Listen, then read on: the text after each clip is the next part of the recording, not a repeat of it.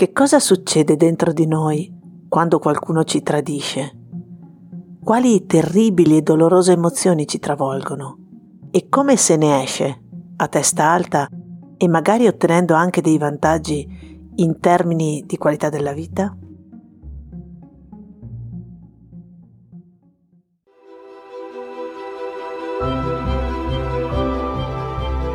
Sono Silvana Poli docente e narratrice di letteratura italiana e questo è Letteratura Passepartout, il podcast che aprirà per te le porte dove sono custoditi i significati che i grandi hanno nascosto nelle loro opere.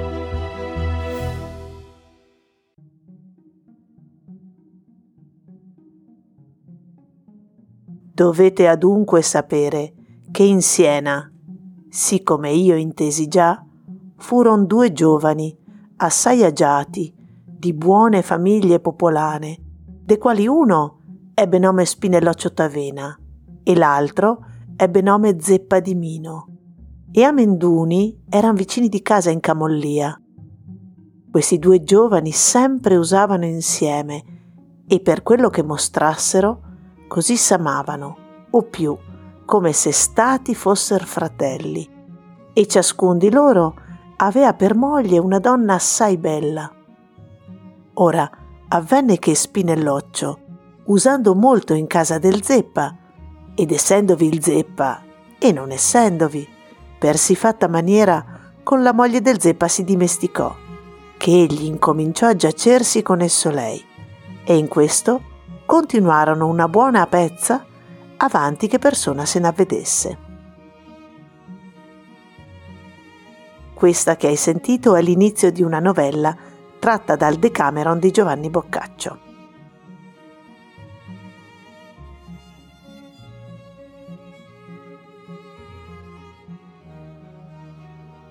Giovanni Boccaccio nasce a Firenze, oppure a Certaldo, tra il giugno e il luglio del 1313. Lui è il figlio illegittimo di Boccaccio di Chellino, un mercante certaldese che si era stabilito a Firenze, e di una donna la cui identità rimane sconosciuta. Di lei si hanno notizie solo da alcuni scritti di Giovanni, in cui lui parla della madre con affetto e tenerezza. In quegli stessi scritti si lamenta poi dei modi del padre poco attenti alle sue inclinazioni letterarie. Ancora adolescente, intorno al 1327, Boccaccio si trasferisce a Napoli con suo padre lui lavora lì per il Banco dei Bardi, la più importante istituzione finanziaria dell'epoca, e vuole avviarlo agli affari commerciali e anche allo studio del diritto canonico. Ma Giovanni nutre un interesse decisamente maggiore per la letteratura. Per 12 anni segue la strada di suo padre, entra in contatto quindi col mondo bancario, mercantile e commerciale ma nel tempo che gli resta libero lui frequenta la corte di Roberto d'Angiò. Roberto d'Angiò, re di Napoli, è un uomo di grande cultura e ama circondarsi di artisti e di letterati. Giovanni Boccaccio qui può dedicarsi alle sue amate arti letterarie, può praticare la biblioteca reale e l'università, può entrare in contatto con gli intellettuali del tempo, e inizia anche a interessarsi ai classici latini e ai grandi capolavori in volgare. Ma qui soprattutto si rende conto che la sua vera vocazione è nel mondo delle lettere. Ma a Napoli anche un'altra passione infiamma il suo cuore. Proprio alla corte angioina lui incontra l'amore. Sembra infatti che sotto il nome di Fiammetta, la donna cantata da Boccaccio, sia celata l'identità di Maria, figlia illegittima del re Roberto. Nella prima metà del Trecento, un'enorme crisi travolge tutto il sistema economico e finanziario italiano ed europeo.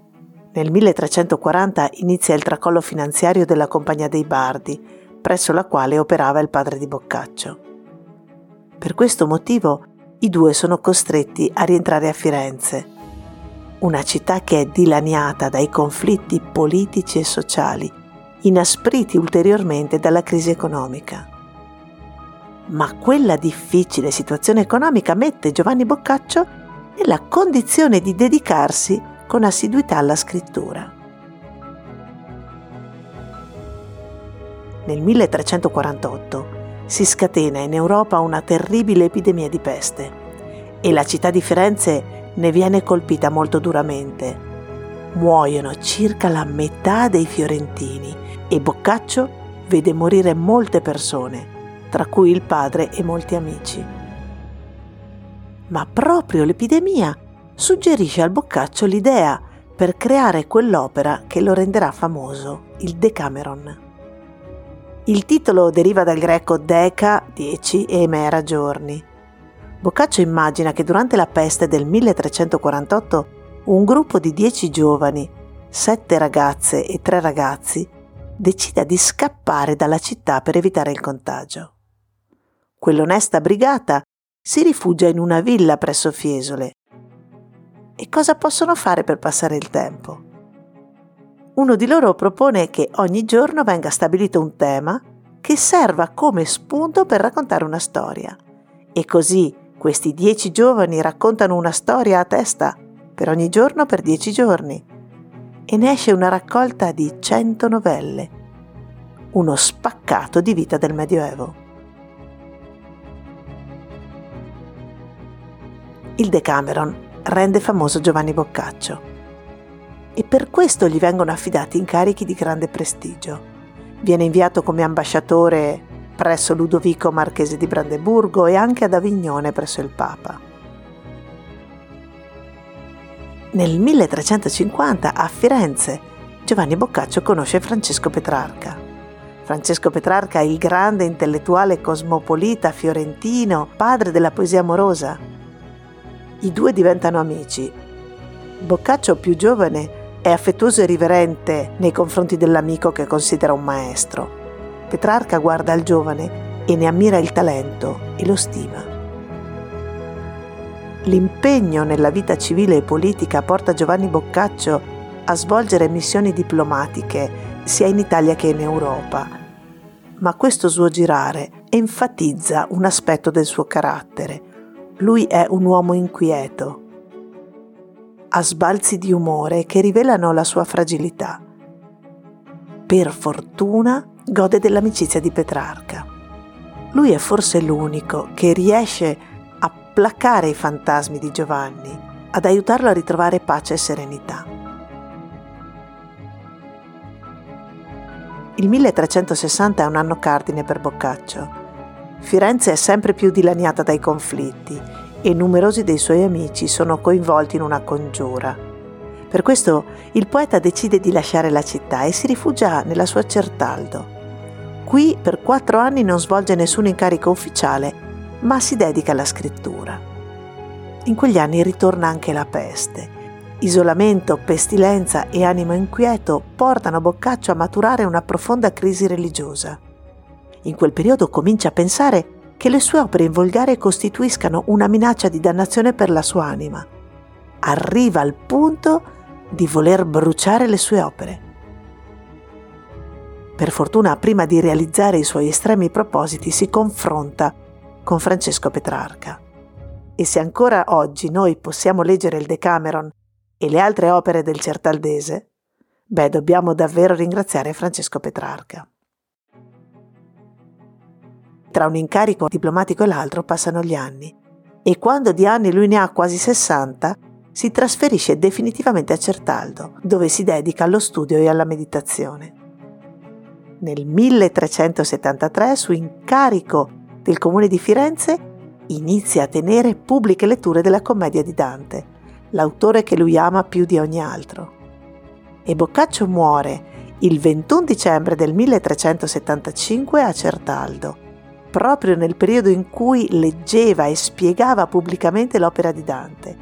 E sarà proprio Boccaccio a definire la commedia divina e a cambiare quindi il titolo in Divina Commedia.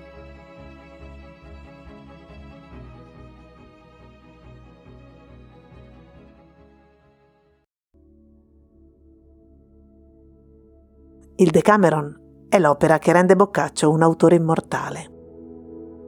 Troviamo storie d'amore finite bene e storie d'amore finite male, storie di amanti separati e riuniti. Insomma, il tema dell'amore è uno dei più gettonati, però Boccaccio parla anche di avventura, di fortuna, di successo e di insuccesso. E nella maggior parte delle novelle non manca la sua preziosa comicità. La fortuna è intesa come sorte capricciosa perché è lei che determina il successo o il fallimento di ogni iniziativa. All'uomo non rimane che prenderne atto e mettere a frutto tutte le sue risorse, cercando di raggiungere gli obiettivi che si pone. Nelle novelle emerge chiaro il pensiero che abbandonarsi irrazionalmente alle proprie passioni porti effetti negativi. Intelligenza, audacia e spirito di iniziativa sono le virtù a cui l'uomo deve affidarsi per poter interagire positivamente con la sorte. Anche se la fortuna rimane arbitra ultima di ogni gesto, arguzia, impegno e coraggio aiutano a risolvere anche la mala sorte. L'uomo per sua natura aspira alla felicità e questa felicità spesso si identifica con la relazione con la persona amata però la sorte a volte è favorevole, altre contraria. Ma l'amore accende sempre lo spirito di iniziativa, sia nell'uomo che nella donna. E anche se non sempre le iniziative hanno esiti fortunati, beh, l'intraprendenza è dote necessaria all'uomo per risolvere qualsiasi situazione. Il tema della sessualità è anche spesso presente e l'autore sottolinea però come la sessualità sia solo uno degli aspetti della passione amorosa, il più basso e il più rozzo. Quindi anche Boccaccio, come gli stilnovisti, mostra che l'amore è una forza che conduce l'uomo a migliorarsi e ad innalzarsi moralmente sopra di sé. Per Boccaccio poi comicità e risata sono ingredienti indispensabili per una vita felice, almeno tanto quanto l'amore. La comicità assume spesso i tratti della beffa, che viene ordita a volte per ottenere un vantaggio concreto, altre solo per mettere alla prova l'impegno del beffatore di fronte all'ingenuità del beffato.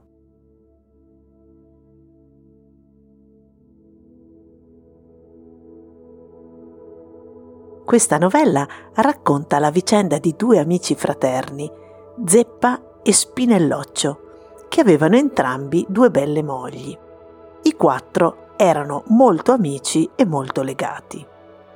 Un giorno Zeppa si rese conto che il suo amico Spinelloccio aveva una relazione con sua moglie. Lo scoprì per caso perché era rimasto in casa all'insaputa della sua sposa ed aveva involontariamente assistito all'incontro tra i due. Il Zeppa era rimasto molto turbato, Aveva considerato però che se avesse gridato o se avesse fatto delle scenate, la sua offesa non sarebbe diminuita, ma ne sarebbe aumentata la vergogna. Meditò allora su come vendicare l'ingiuria subita, senza che si sapesse intorno, ma in modo che il suo animo ne rimanesse soddisfatto. Il concetto di vendetta nel Medioevo è simile al concetto di giustizia.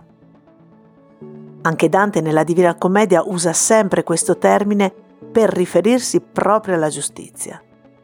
Il fatto è che Zeppa non può restare senza far nulla, con l'animo ferito da quest'ingiuria. Sua moglie lo tradisce col suo miglior amico. Il tradimento è doppio e l'animo ne soffre. Ma il Zeppa dimostra una grande saggezza per un po' non fa nulla e si ferma a pensare. E dopo aver pensato, gli sembrò di aver trovato il modo per risolvere la questione.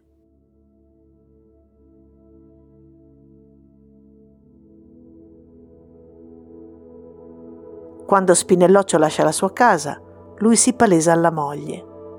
Mentre lei comincia a chiedere scusa, a piangere, a chiedere perdono, lui le dice che per essere perdonata dovrà fare quello che lui le chiede e nessuno si farà del male. La moglie è obbligata ad accettare e il giorno dopo invita il suo amante a pranzo dicendogli che il marito non c'era. Quando il giorno dopo Spinelloccio arrivò a casa sua, lei lo accolse, ma dopo un attimo Zeppa fece sentire che stava arrivando a casa.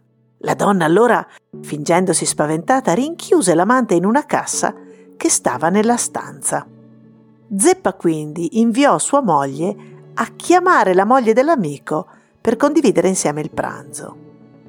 La donna ignara arrivò nella casa degli amici e mentre la moglie di Zeppa preparava il pranzo, il Zeppa cominciò a farle molte carezze e molte moine. La donna allora fece le sue rimostranze dichiarando che non poteva accettare la corte del miglior amico di suo marito. Zeppa allora raccontò alla donna quello che aveva scoperto e poi concluse dicendo di non poter lasciare questa ingiuria impunita. Chiede quindi di prendere esattamente quello che a lui è stato tolto e quindi lui dice se lui ha avuto la mia donna io intendo avere te. Zeppa però rassicura la donna e le dice che lei non è obbligata ad accettare questa sua vendetta. La donna accondiscende per la promessa che alla fine di questa storia i quattro sarebbero rimasti amici. Zeppa e la moglie di Spinelloccio iniziarono quindi a fare l'amore, appoggiati proprio sopra la cassa nella quale era stato rinchiuso Spinelloccio. L'uomo che stava nella cassa aveva udito prima le parole del zeppa, quindi la risposta della moglie, e poi sentì l'allegra danza che i due facevano sulla cassa. In quel momento provò un tal dolore che gli sembrò di morire. Sì, perché il dolore del tradimento provoca una tale ferita all'anima che sembra che davvero qualcosa dentro si rompa. Ma Spinelloccio è nella cassa e non ha alternative. È costretto a pensare. E pensando si rende conto di essere stato lui ad iniziare quel gioco. Pensò che il Zeppa aveva trovato un modo per ripulire l'ingiuria che lui gli aveva fatto. In fondo si era comportato come un amico. E mentre era nella cassa pensava tra sé che avrebbe voluto essere ancora amico del Zeppa, se il Zeppa lo avesse voluto.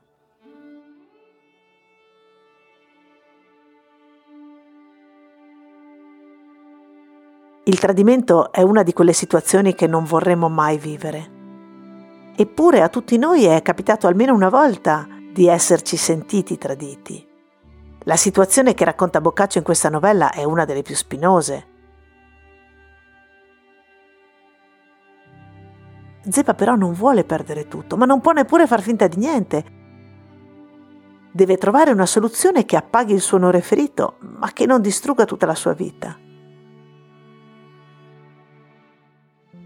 Allora lui si ferma e pensa, pensa per trovare una soluzione. E la soluzione è appunto quella narrata. Vi invito poi ad ascoltare la novella integrale e vi lascio le indicazioni in descrizione.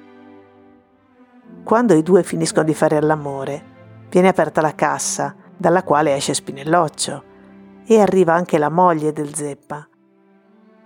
E l'imbarazzo è ovviamente generale la conclusione della storia rispetta lo stile del Boccaccio. Spinelloccio propone di condividere le mogli. Lui dice che se prima l'unica cosa che li dividevano erano le mogli, adesso hanno in comune anche quelle. Furono tutti e quattro contenti, tutti e quattro felici e in pace, pranzarono insieme e da quel momento in poi ciascuna delle due donne ebbe due mariti e ciascuno di loro ebbe due mogli senza che sorgesse mai una questione. E questa è una conclusione allegra e divertente, tipica di Boccaccio.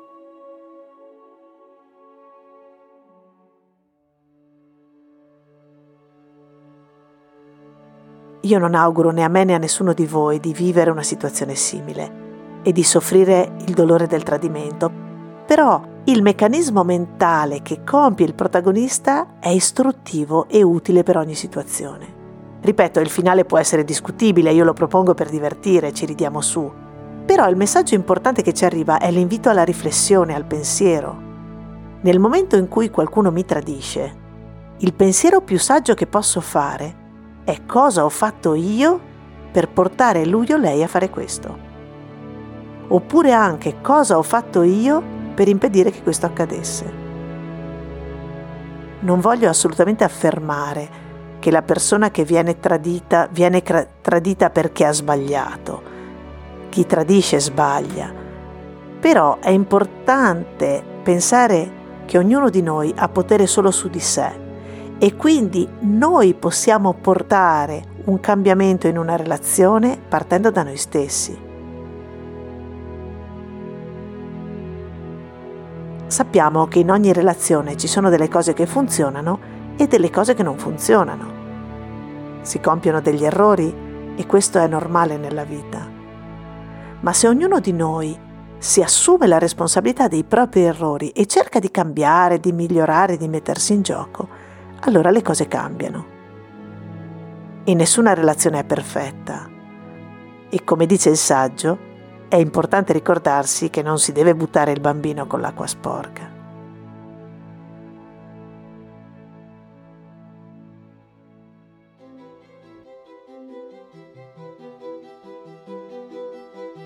Con questa puntata si conclude la prima stagione del podcast di Letteratura Passepartout.